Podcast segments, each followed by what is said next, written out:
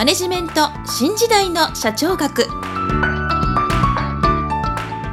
こんにちは。中小企業診断士の六角です。今回はマネジメント新時代の社長学の第21回をお届けいたします。今回のテーマは放送実験です。もし私の著書図解でわかる経営の基本一番最初に読む本をお持ちの方は52ページ第2章第10節放送実験とはをご参照いただきたいと思います。それでは本題に移ります。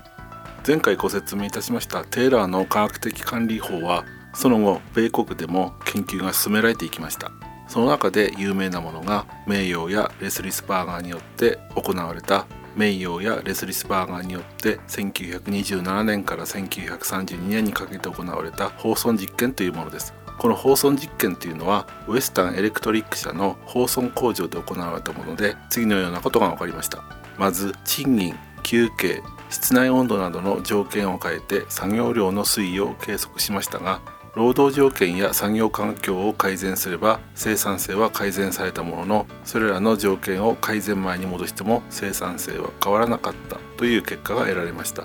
このことから経済的な条件や物理的な条件で生産性が改善するとは限らないということが分かりました。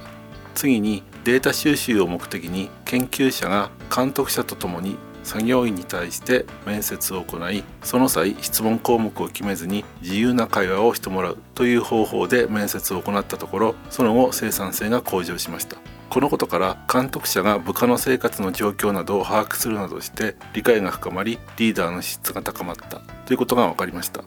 3つ目は差し込み式電話交換台の配線を行う作業員14人の人間関係について観察したところこの作業員の間には2つの非公式組織が存在し非公式組織の中でうまく立ち振る舞おうという動きが見られたということが分かりました。このことから非公式組織は作業員の行動に重要な影響を与えているということが分かったわけです。これらの実験から人間というのは経済的な成果よりも社会的な成果を求めたり合理的な理由よりも感情的な理由に影響されやすかったりすると。いうように名誉は考えたようです。すなわちテーラーの科学的管理法というのは人間は経済的な要因で行動するという経済人ということを前提にしていましたけれども名誉は職場での人間関係を重視して感情的に行動する社会人であるというように捉えています。そしてこの放送実験の後人間の感情や人間関係に焦点を当てた人間関係論というものが盛んに研究されるようになっていきました。ちなみに以前お伝えしましたバーナードの全人仮説というのはこの名誉の考えた社会人仮説をさらに発展していったものだというように私は考えています。以上今回は放送実験についてご説明いたしました。